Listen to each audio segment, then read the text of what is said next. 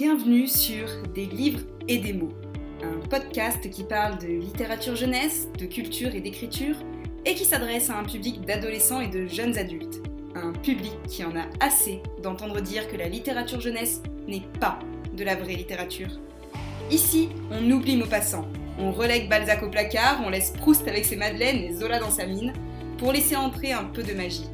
On invite Pierre Bottero à boire un café, J. Caroline pour prendre le thé, et tous les auteurs qui nous ont fait rêver. Des auteurs qui nous ont aussi, peut-être, donné envie d'écrire à notre tour. Je m'appelle Caroline Peiffer, je suis autrice et enseignante, et j'espère, ici, pouvoir partager avec vous ma passion pour la lecture et pour l'écriture. J'espère que ce podcast vous plaira, et je vous souhaite dès lors une bonne écoute. Bonjour, bienvenue dans ce nouvel épisode, dans lequel nous allons parler de la place de l'auteur au sein de la chaîne du livre.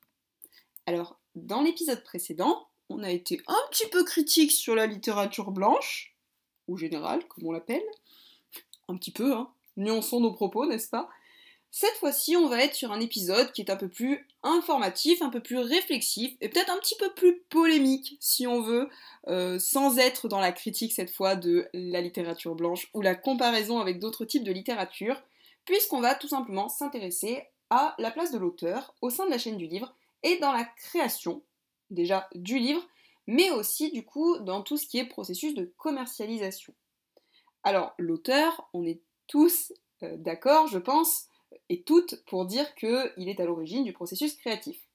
Nous sommes d'accord, il n'y a pas de livre sans auteur. Si, il y a techniquement des auteurs sans livre, puisque on peut être auteur à partir du moment où on écrit. Et ça, je pense que c'est important aussi de le souligner, parce que quand on est une personne qui écrit, quand on est un auteur ou une autrice, mais qu'on n'a pas été publié en maison d'édition, il arrive que parfois, on ait du mal à tout simplement dire aux gens « je suis auteur, j'écris, euh, j'écris des livres, j'écris des histoires », et du coup, en fait, on se sent pas forcément légitime à le dire, parce qu'on se dit « ouais, j'écris, mais j'ai pas de livres, en fait, qui sont publiés dans une maison d'édition », c'est-à-dire je n'ai pas de maison d'édition qui reconnaît que je suis un véritable auteur.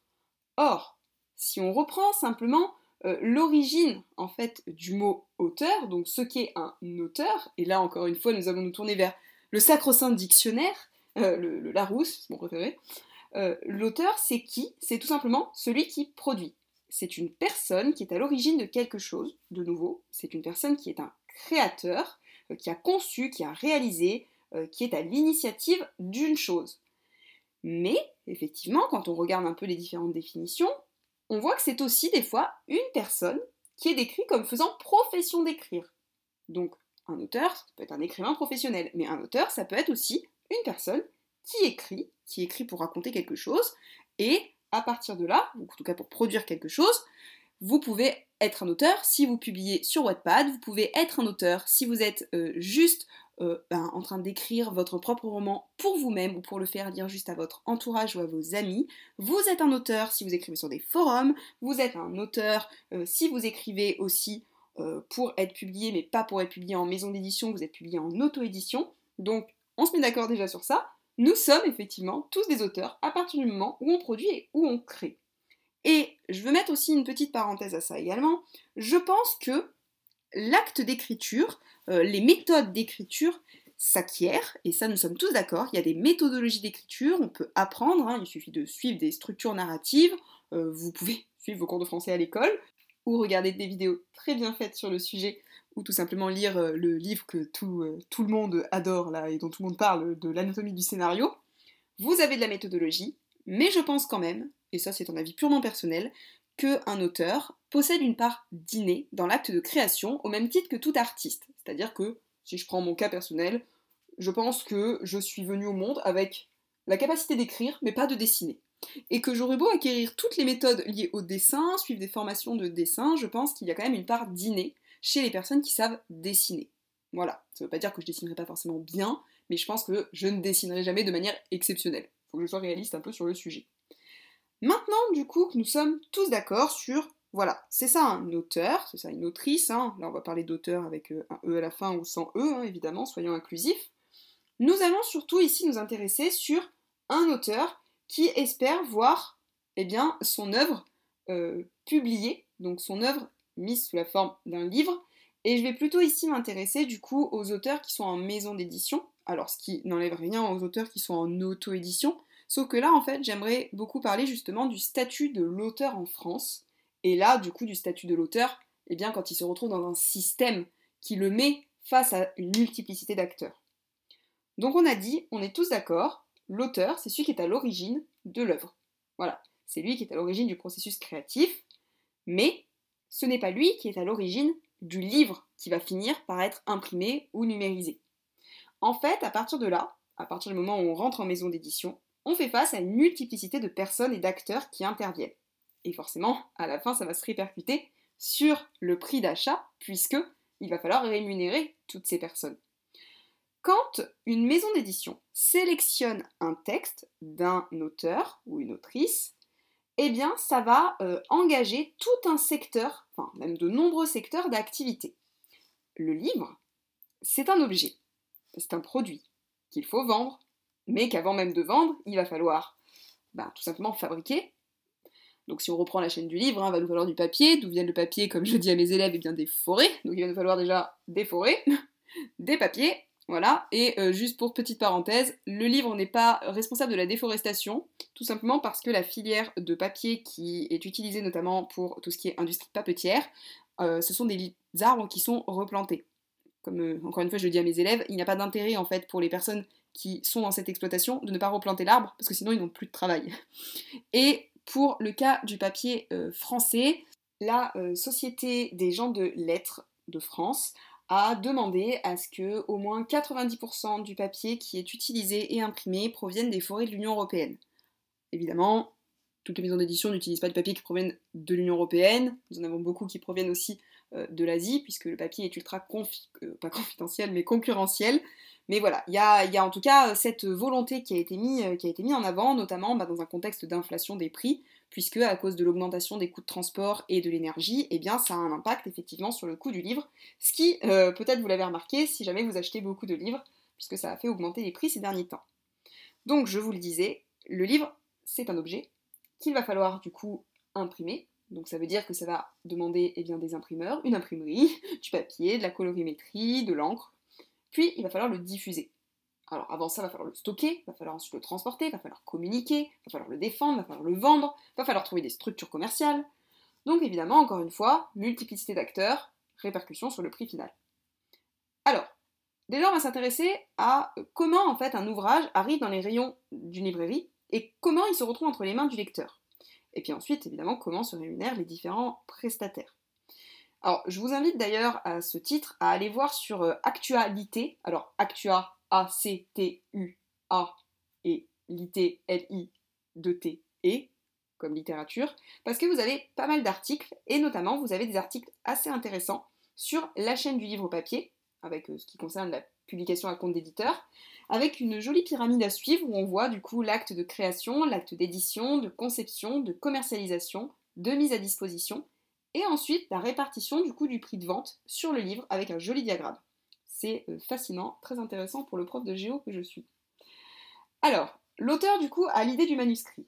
Dans l'édition traditionnelle, il l'envoie à des maisons d'édition, en essayant du coup de respecter la ligne éditoriale, de soigner sa lettre d'intention, son synopsis, et de respecter tous les critères demandés. Après, il prie tous les dieux du monde qu'il connaît, et il espère que ça va fonctionner. Il espère du coup quoi ? Eh bien que son livre retiendra l'attention de la maison d'édition, qui lui proposera alors un contrat. Attention, contrat à compte d'éditeur. L'auteur cède des droits de, d'exploitation de son, de son œuvre en fait à travers un contrat, donc selon des termes qui vont être négociés. Mais faites attention à bien distinguer maison d'édition à compte d'auteur, maison d'édition à compte d'éditeur. Maison d'édition à compte d'éditeur, l'auteur n'avance aucun frais. C'est la maison d'édition qui les prend en charge. L'auteur, il est juste au début de la chaîne du livre, il crée son œuvre, il l'envoie, tout est pris en charge et c'est lui qui doit être rémunéré.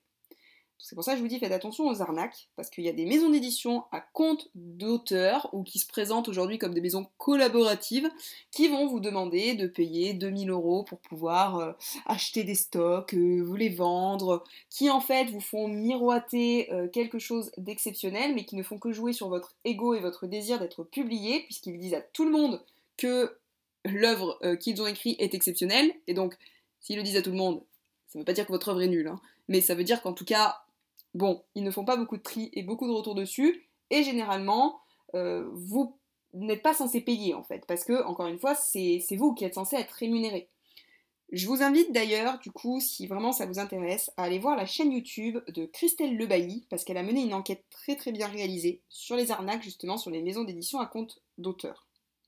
Je reviens du coup sur la maison d'édition à compte d'éditeur. Donc l'éditeur, une fois que le comité de lecture et l'éditeur a validé qu'il voulait ce manuscrit, qu'il voulait bien le publier, propose un contrat, le contrat est réfléchi, je reviendrai un peu après sur ça, et ensuite... Une fois qu'il est signé, il va falloir utiliser une multiplicité de personnes qui vont intervenir sur le livre. Il va falloir corriger le livre, il va falloir avoir un travail édito, il va falloir ensuite, une fois que tout ça est fait, travailler la couverture, peut-être faire appel à des illustrateurs, voir la mise en page, le maquettage, l'imprimer, stocker le livre, le diffuser. Donc là, vous voyez qu'on fait appel quand même à une multiplicité de services. Ça veut dire qu'il y a plein de personnes qui vont intervenir. Alors que...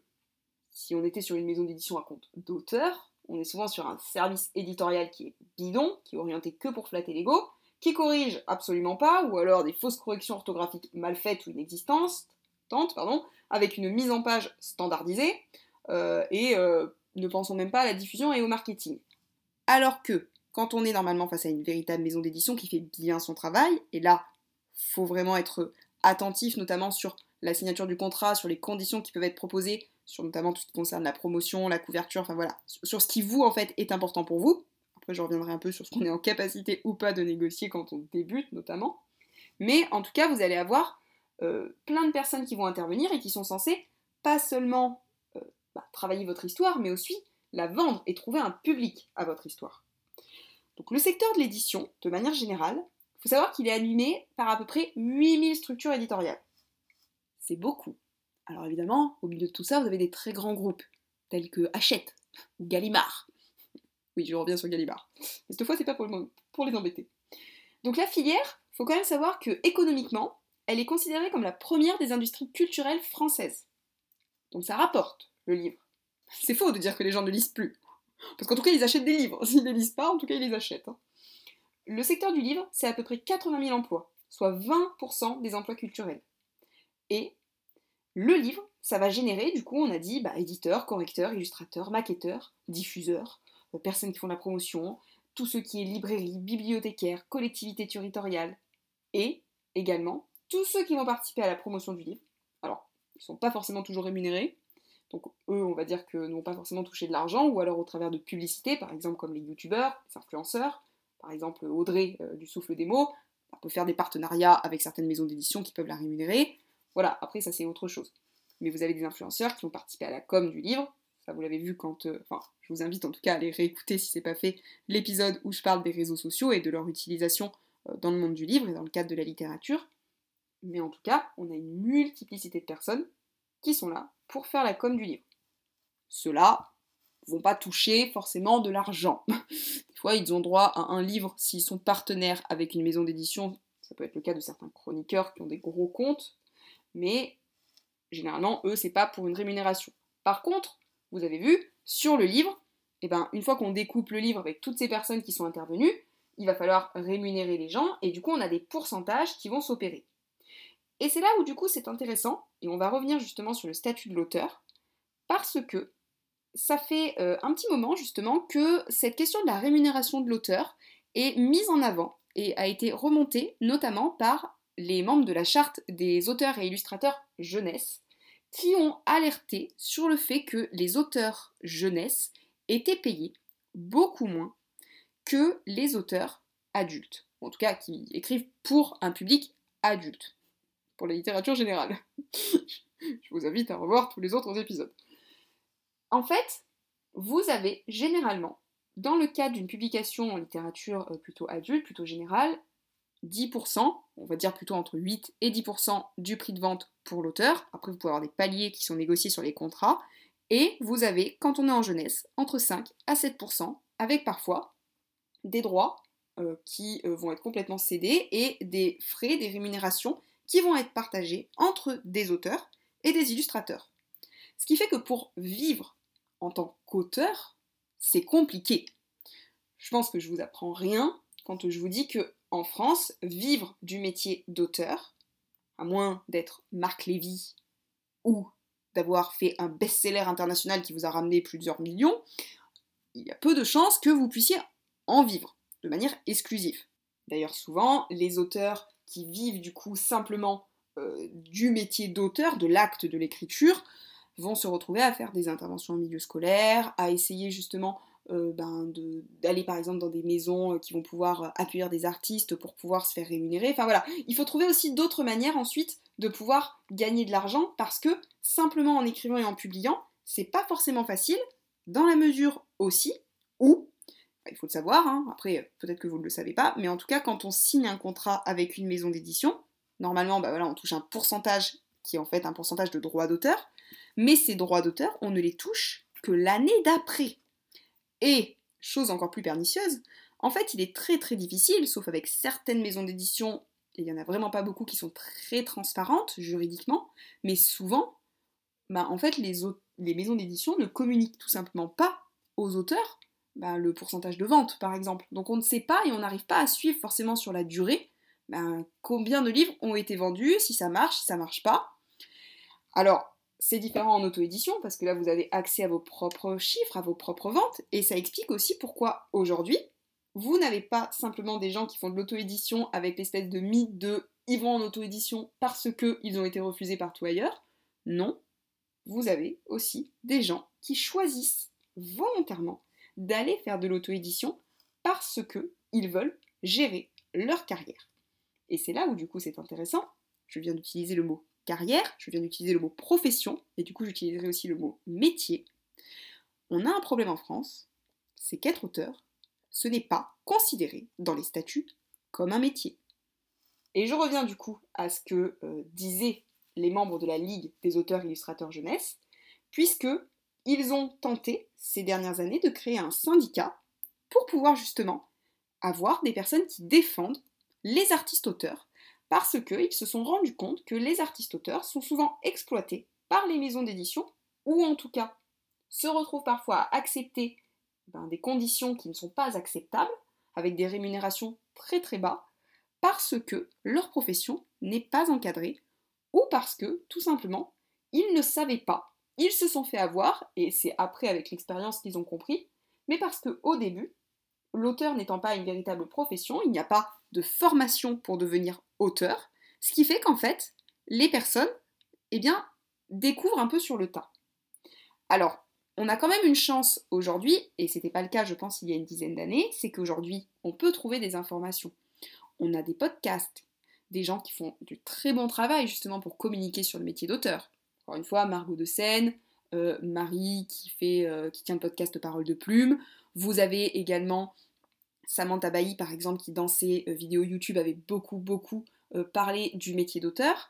Vous avez la Ligue des auteurs-illustrateurs jeunesse, sur laquelle vous pouvez trouver une mine d'informations aussi. Et si vous êtes publié, vous avez euh, ensuite la possibilité de vous inscrire sur la Ligue et de pouvoir parler avec des juristes directement si jamais vous avez des problématiques euh, pour qu'ils puissent vous aider. Donc, il y a aujourd'hui des choses qui sont mises en place, et c'est bien pour ça que la Ligue a voulu les mettre en place, c'est aussi pour protéger l'auteur. Alors, le problème, et justement revenons sur ça, pourquoi en fait l'auteur se retrouve dans cette situation? Et petit exemple d'ailleurs, petite anecdote, euh, j'ai travaillé avec mes élèves sur les espaces productifs, on dit comme ça, ça fait pas rêver, mais du coup l'idée c'était de prendre un objet, un, quelque chose à créer, et de montrer qu'il était dépendant de trois secteurs. Et du coup, j'ai pris l'objet livre, en expliquant bah, qu'un livre est dépendant de la, de, du secteur agricole, donc du papier qu'on va devoir euh, trouver, créer, qu'il va falloir ensuite qu'il y ait le secteur industriel, imprimerie, papeterie, puis ensuite le secteur des services, c'est-à-dire tout ce qui était vente, ce que je viens en gros de vous énumérer juste avant dans la chaîne du livre. Et les élèves eux-mêmes ont commencé en me disant « Mais du coup, l'auteur, on le place où ?» Parce que l'auteur, c'est un artiste. Et du coup, l'auteur, en fait, ce n'est pas quelqu'un qu'on catégoriserait dans un système productif. En fait, en France, on a cette image de l'auteur artiste. L'auteur artiste, c'est-à-dire qu'en fait, on ne va pas professionnaliser, qu'on ne va pas commercialiser. On ne va pas parler marketing, on ne va pas parler commerce, on ne va pas parler argent. On va parler art. Et si on parle art, eh bien, l'auteur est tout seul, perdu, euh, avec son art. Et puis généralement, bah, écoutez, il va mourir tout seul, dépressif, et puis il deviendra euh, pauvre. Enfin, euh, il touchera en tout cas son argent que quand il sera mort. C'est un peu l'image hein, de l'auteur en France. Ce qui fait que du coup, on a aussi une autre image, c'est celle de l'éditeur, sacro-saint, le dieu tout-puissant éditeur. Et vous, petit auteur, qui envoyez votre manuscrit, qui se perd dans les méandres des mails des maisons d'édition, et un jour, vous êtes l'élu. L'éditeur vous appelle et vous dit « C'est toi, tu as été choisi. Bravo !» Et vous, vous êtes tellement heureux, tellement euh, reconnaissant d'avoir été reconnu dans votre art, que vous êtes prêt à accepter n'importe quoi. J'ai l'honneur d'être publié, donc oui, je signerai tout ce que tu veux. Et vas-y que je t'abandonne tous mes droits d'auteur pour soixante-quinze ans après ma mort, que je prends pas d'avaloir, que je prends pas de pourcentage, que je te donne mes droits cinématographiques, mes droits numériques, mes droits de préférence même. Tiens, tu pourras que me publier moi. Ça aussi, petite parenthèse. Personnellement, si j'ai le, un premier conseil à vous donner, une chose à négocier en priorité, c'est le droit de préférence. C'est-à-dire que certaines maisons d'édition vont vous inscrire dans votre contrat un droit de préférence. En gros, ça voudra dire que les livres que vous écrirez dans cette catégorie, par exemple vous publiez un roman, il faudra toujours que vous présentiez des romans, bon on va plutôt dire, euh, on va être un peu plus genré, des romances, vous devrez toujours publier vos romances à cette maison d'édition selon un temps imparti. Mais, chose scrupuleuse en fait dans cette histoire, c'est que vous serez obligé de lui présenter en premier, mais lui ne sera pas obligé de vous dire oui. Est-ce que vous voyez du coup là où est le problème ? En fait, on vous présente une relation qui paraît équilibrée, mais qui n'est pas équilibrée. La relation éditeur-auteur n'est pas équilibrée quand un éditeur utilise l'argument de « Oui mais je t'ai élu, oui mais tu as la chance que je t'ai choisi. Personne d'autre peut-être ne te choisira. » Et vous, vous êtes là. Ben oui, personne d'autre ne me choisira. Alors déjà, on va s'enlever ça de la tête, parce que si l'éditeur vous a contacté, c'est que votre texte a un potentiel. Si l'éditeur vous a contacté, c'est qu'il pense qu'il peut se faire de l'argent avec votre texte. Donc, évidemment, évidemment, quand vous êtes au début, votre première publication, vous n'allez pas pouvoir négocier comme un grand auteur, comme quelqu'un qui a déjà dix ans de carrière derrière lui. C'est facile pour certains très grands auteurs de vous dire « Ouais, mais moi, maintenant, je demande dix mille euros d'avaloir. Ouais, mais moi, maintenant, je cède pas tel droit. Ouais, mais moi, maintenant, je garde ci, je garde ça. » Ouais, mais toi, au début, t'as fait comme tout le monde. Donc, il y a des choses sur lesquelles on peut peut-être discuter, en tout cas. Et, dans tous les cas, il ne sert jamais à rien de demander. C'est-à-dire, si jamais il y a des points sur lesquels vous n'êtes pas d'accord, rien ne vous empêche de demander à l'éditeur. « Je comprends pas ça. Explique-moi ça. » Et dans tous les cas, relisez bien, quand vous avez un contrat d'édition, toutes les conditions qui sont inscrites dessus. Euh, moi, mon premier contrat, je le sais, j'ai cédé tous mes droits soixante-quinze ans après ma mort. Bon, je pense pas que je vais écrire un témoignage tous les jours, donc c'est pas très grave. Enfin, pour moi, en tout cas, à mon échelle, je considère que ce n'est pas grave. Ça ne me gêne pas d'avoir cédé mes droits euh, pour longtemps, pour toujours, pour même mes héritiers. Par contre, j'ai été gênée parce que la première fois, j'ai signé ce droit de préférence et après, je me suis dit, mince. Bon, encore une fois, ça m'a pas gênée parce que je ne republierai certainement pas de témoignages plusieurs fois. Mais par contre, quand j'ai eu mon deuxième contrat avec cette même maison d'édition, et que du coup j'avais été gênée par un, la couverture qu'ils m'avaient faite, et deux, par ce droit de préférence, je leur ai dit, je ne veux plus de droit de préférence, et je veux un droit de regard sur la couverture.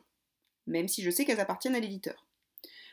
Une autre, euh, un autre exemple, pardon, quand j'ai signé avec les éditions I E N A Éditions pour ma petite nouvelle, ma petite romance L G B T que j'ai écrite euh, en, en novembre dernier, ils m'ont au départ proposé huit pour cent de rémunération, alors que c'était des droits numériques. Je leur ai dit non, je vous demande de m'en donner au moins dix, et après, avec des paliers en fonction des ventes, pour pouvoir avoir plus de pourcentage. Ils m'ont dit oui. Ils auraient pu me dire non, bien sûr, ils auraient pu renégocier. En fait, je pense que dans tous les cas, il ne faut pas os- hésiter à demander. Au pire, ils vous disent non. D'accord ? Je pense pas que l'éditeur, parce que vous aurez négocié, va vous dire « Bah tu sais quoi, je te publie pas dans ce cas-là. » Non, au pire vous dites « Est-ce que c'est possible d'avoir ça ? C'est pas possible. » Donc après, soit vous acceptez les premières conditions, soit vous les acceptez pas. Mais en tout cas, je pense qu'il faut quand même demander. Il faut pas être dans cette crainte de se dire « Il ne me prendra pas, il ne me choisira pas, et parce qu'il m'a élu, moi, je dois tout accepter. » Je reviens justement sur la Ligue des auteurs et illustrateurs jeunesse, parce qu'ils ont fait un énorme travail, notamment auprès du ministère de la Culture, et en deux mille vingt et un est sorti le rapport Racine. Le rapport Racine, qu'est-ce que c'est ? C'est un rapport qui évalue justement le statut des artistes auteurs en France, et qui pointe du doigt l'absence de profession encadrée, et du coup, de fait, la précarité du statut d'artiste auteur, notamment dans le secteur de la jeunesse, puisqu'on a dit les rémunérations sont très très faibles, alors que paradoxalement, le secteur est quand même très prolifique. Alors justement, Samantha Bailly, qui a été la présidente de la Ligue, et qui a fait de nombreuses vidéos sur le sujet pour parler du métier d'auteur, a montré l'importance de créer, je vous disais, ce syndicat des artistes auteurs pour les défendre, et elle a demandé à ce qu'ils soient mieux rémunérés, ou en tout cas, qu'il y ait un palier fixé à dix pour cent de rémunération, de fait, pour les auteurs, afin que du coup, ils ne soient pas dans cette espèce de dépendance des maisons d'édition et de devoir dire « Excusez-moi, bonjour, puis-je au moins avoir dix pour cent pour mon travail ?» Donc elle voulait en fait, enfin en tout cas la Ligue voulait qu'il y ait véritablement ces dix pour cent de fait dans tout contrat. Ça n'a malheureusement pas été accepté. Je vous laisse imaginer pourquoi, parce qu'évidemment vous vous doutez que les éditeurs ne sont pas d'accord, en tout cas les, les syndicats nationaux des éditeurs n'étaient pas d'accord, et évidemment il ne s'agit pas de dire que tous les éditeurs c'était le cas, vous avez des éditeurs qui sont très très bien, mais vous en avez malheureusement qui aussi profitent pour faire de l'argent et qui n'ont aucun intérêt pour eux à ce que la profession d'auteur soit encadrée. Je voudrais vous lire une petite euh, citation euh, prise euh, d'un article justement qui a été écrit par Samantha Bailly, qui a été publié dans Actualité, que vous pouvez retrouver euh, donc, du coup, sur le site euh, actualité point com en ligne. L'article s'appelle « L'avenir du livre, payer encore moins les auteurs pour produire encore plus » et il est sorti en deux mille vingt. Ce que souligne Samantha Bailly dans cet article est assez intéressant. En fait, elle montre qu'en France, l'auteur n'a aucune sécurité. Je vous lis l'article en question. « Nous avons d'un côté les auteurs et autrices étrangers qui obtiennent des droits de rémunération parce que leur profession est encadrée. De l'autre côté, nous avons les auteurs et autrices français avec des avaloirs moindres, des pourcentages moindres, qui cèdent la totalité de leurs droits patrimoniaux sur le périmètre de l'édition et plus encore, audiovisuel, produits dérivés, droits à l'étranger, et ceci pour soixante-dix ans après leur mort. Je ne vois pas en quoi revaloriser les rémunérations des auteurs et autrices français menacerait, entre guillemets, la chaîne du livre. La chaîne du livre est tout à fait capable de s'adapter à une rémunération des auteurs et autrices plus importante, comme elle le fait avec l'acquisition des droits étrangers. » Là, c'est quand même très intéressant, parce que les maisons d'édition sont totalement capables, lorsqu'elles acquièrent des droits étrangers, de rémunérer au prix qui est demandé, alors par l'agent généralement de l'auteur étranger, cet auteur, alors qu'elle ne le fait pas avec ses propres auteurs français. En fait, ce que pointe du doigt le rapport Racine et l'article de Samantha Bailly, c'est qu'il y a un déséquilibre, et que le rapport de force entre éditeur et auteur, du coup, n'est pas équilibré. En fait, vous avez d'un côté l'éditeur qui se place en professionnel de l'édition, alors que l'auteur n'a pas de statut. C'est pas une profession. Du coup, il n'a pas de connaissances. Son statut est flou. Et il est dans une difficulté pour négocier son contrat parce que, même s'il est informé, eh ben, en fait, il n'est pas en position de force, tout simplement. Et surtout, souvent, il est seul. Et l'éditeur va jouer sur la corde sensible. Tu comprends ? Si je te cède tous ces droits-là, ma maison d'édition, elle va crouler. Elle va crouler. Tu vas faire crouler la maison d'édition. Ça va être triste. Oui, oui, par contre, à côté, il a été capable d'aligner un gros chèque pour pouvoir acquérir la nouvelle traduction euh, de euh, je ne sais trop qui à l'étranger. Donc, euh, attention, attention quand les gens disent qu'ils n'ont plus d'argent. C'est pas forcément faux, mais c'est pas forcément vrai. En fait, on revient justement au fait qu'en France, l'auteur est élevé au rang d'artiste. Et on le sait tous, l'artiste n'a pas d'argent. Ah bah oui, il est au-dessus de ça, lui, l'artiste, il mange pas, il, il vit pas, il paye pas de loyer, il a pas de crédit. Bah non, il vit de son art, de l'essence de son art, c'est évident. On est, euh, du coup, bah, dans le mythe de l'artiste précaire qui meurt de sa plume. Mais bon, il, il est devenu célèbre à la fin, hein, retenons ça, il est devenu célèbre, mais parce qu'il est mort. Forcément, du coup, quand on est mort, on prend un petit peu plus d'importance euh, dans, dans l'imaginaire collectif. Alors que c'est quand même très différent à l'étranger. En fait, à l'étranger, l'auteur, c'est tout simplement une profession. Il, c'est un professionnel de la création. Et c'est bien pour ça qu'en fait, les auteurs et les droits d'auteur en fait, des auteurs étrangers sont souvent supérieurs à ceux des Français. Et que, encore une fois, les maisons d'édition n'hésitent pas à mettre de l'argent, voire beaucoup d'argent, pour acquérir les droits de traduction. Donc en fait, de l'argent, il y en a. Le problème, c'est qu'en France, l'auteur est seul, alors qu'à l'étranger, ils sont souvent représentés par des agents. Nous, on envoie nos textes directement aux éditeurs, et on communique directement avec les éditeurs. C'est pas le cas dans les pays anglo-saxons.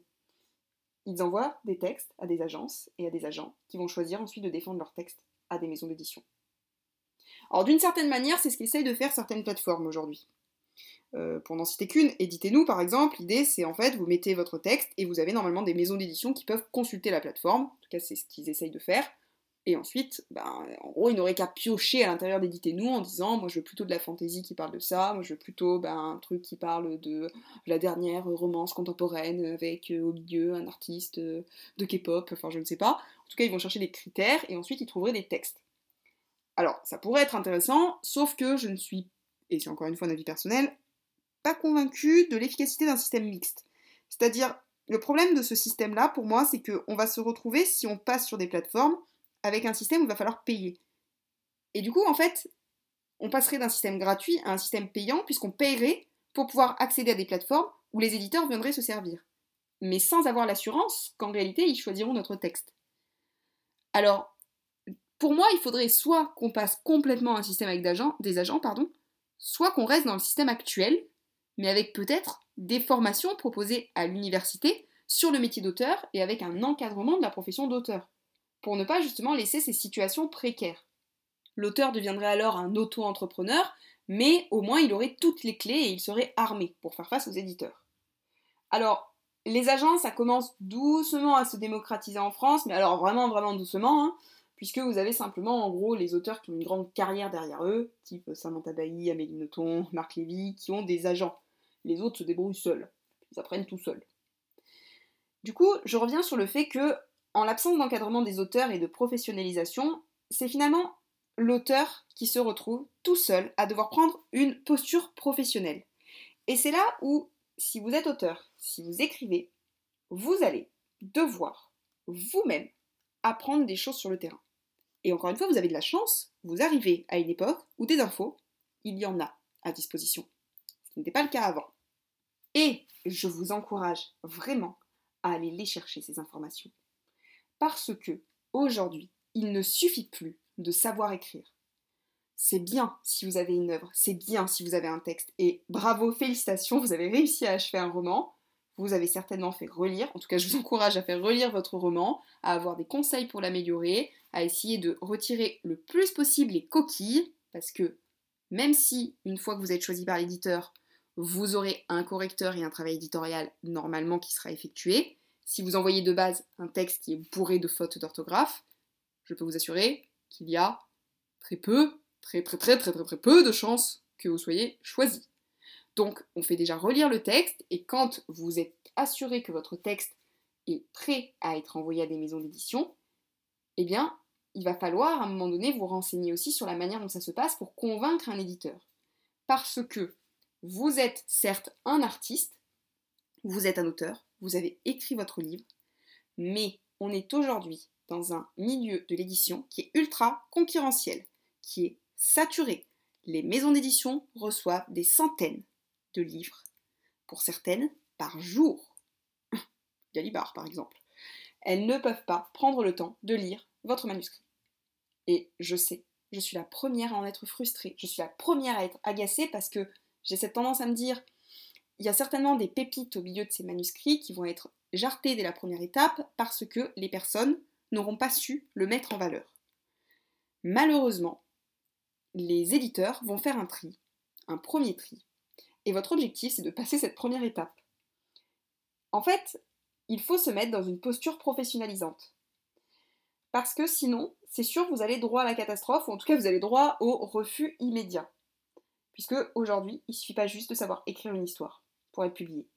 Il faut la vendre, il faut se vendre, il faut user d'arguments qui en fait malheureusement, enfin malheureusement, qui sont liés au commerce et au marketing. Je vous disais, les éditeurs, ils croulent sous les manuscrits. Ils n'ont pas le temps de lire de votre manuscrit. Du coup, ils vont sélectionner à partir de trois critères. Votre lettre d'intention, c'est-à-dire quelle était votre intention en écrivant ce roman ? De quoi parle votre roman ? Est-ce qu'il s'agit d'un one-shot ? Est-ce qu'il s'agit d'une trilogie ? Est-ce qu'il s'agit euh, d'un roman qui compte tant ou tant de signes ? Le nombre de caractères qui peut être limité en fonction des maisons d'édition ? Est-ce que vous avez le projet de l'insérer dans un univers plus large ? euh, Qui vous êtes aussi ? Est-ce que vous avez déjà publié ? Ou non ? Est-ce que vous avez des réseaux sociaux ? Pourquoi vous avez choisi cette maison d'édition ? Est-ce que votre maison d'édition peut s'insérer dans leur catalogue ? Parlez de leur catalogue, montrez des œuvres, montrez que vous connaissez d'autres livres, que vous avez lu d'autres livres de cette maison d'édition. Comparez éventuellement votre œuvre avec d'autres livres. Voilà, moi je trouve que mon roman de fantasy fait penser un petit peu euh, à La quête des Willam, parce qu'il y a une histoire d'aventure, parce qu'on passe dans un autre monde. Vendez-le, votre roman. Et ensuite, soignez votre synopsis, ou résumé en fonction de ce qui est demandé. Attention par contre, ce n'est pas le même exercice. Si on est sur un résumé, on résume l'œuvre, donc de manière concise. Si on est sur un synopsis, on détaille l'histoire, spoil compris. L'éditeur s'en fout d'être spoilé, hein, d'accord ? le, le but, lui, c'est qu'il sache justement de quoi parle votre histoire le plus rapidement possible. Et ensuite, soignez vos premiers chapitres. Alors évidemment, soignez tout le roman, hein, d'accord ? Parce qu'il faut que votre roman soit super bien carré de A à Z, mais si l'auteur n'a pas le temps, il lira déjà les premiers chapitres. Donc, soignez vos premiers chapitres. Et avec un peu de chance, avec ces trois étapes-là, vous passerez au moins les premières étapes des comités pour ensuite, peut-être qu'ensuite, vous soyez lu et que là, il y ait un choix qui soit fait sur votre roman.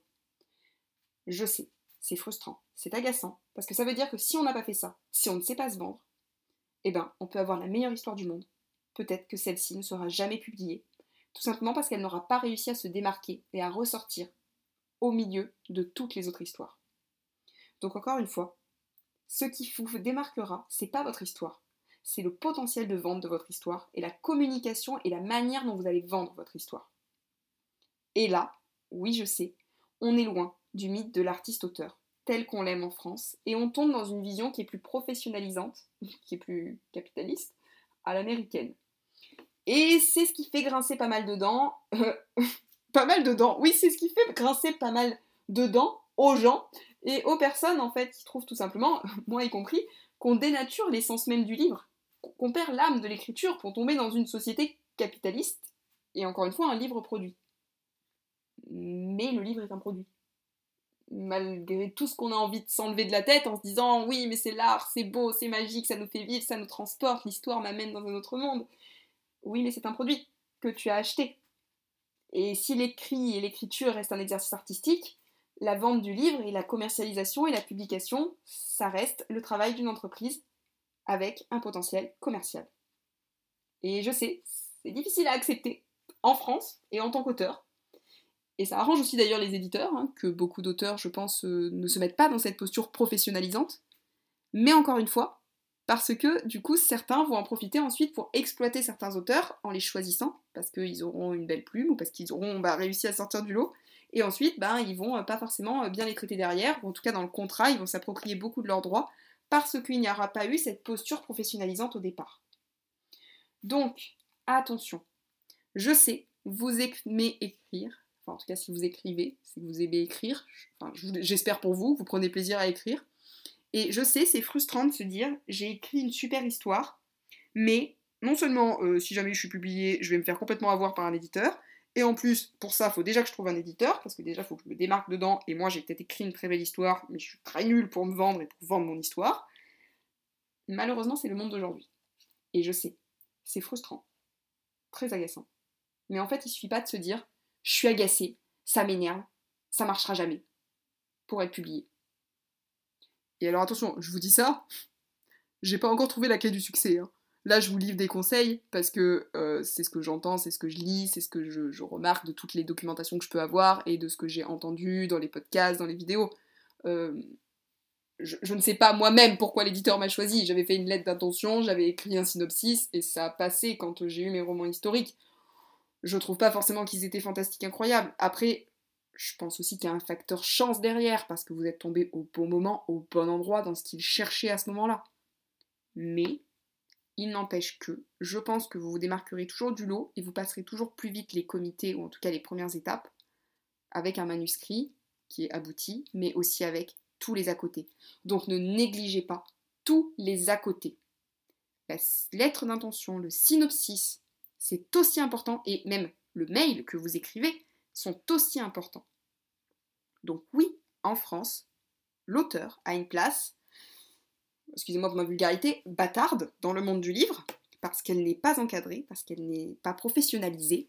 Donc c'est à vous de prendre une posture professionnalisante, et à vous de trouver des informations, à vous de vous renseigner sur ce qu'il faut faire pour devenir un auteur professionnel, ou en tout cas dans une posture professionnelle, afin d'essayer de convaincre justement une maison d'édition de vous publier, et ensuite, une fois que vous avez trouvé cette maison d'édition, de pouvoir négocier, alors évidemment encore une fois on a dit, hein, bien gros mot, vous négocierez pas tous les points du contrat, mais en tout cas de ne pas vous faire complètement avoir par une maison d'édition. Voilà. L'auteur, euh, c'est son œuvre, vous avez le droit de dire non, à certaines conditions, ou à toutes si ça vous intéresse pas. L'éditeur ne vous fait pas une fleur quand il vous publie. L'éditeur vous a choisi parce que il veut vendre et gagner de l'argent sur vous. C'est important à le savoir, d'accord ? Pas juste parce que vous êtes un artiste talentueux. Vous êtes certainement un artiste talentueux, je vous le souhaite, bravo, félicitations, je suis certaine que vous êtes un artiste talentueux, mais si vous êtes choisi par une maison d'édition, c'est parce que vous, enfin, votre histoire est certainement très bien, je, voilà, je, je n'en doute pas, mais aussi parce qu'il peut la vendre et qu'elle lui rapportera de l'argent. Ne l'oubliez pas.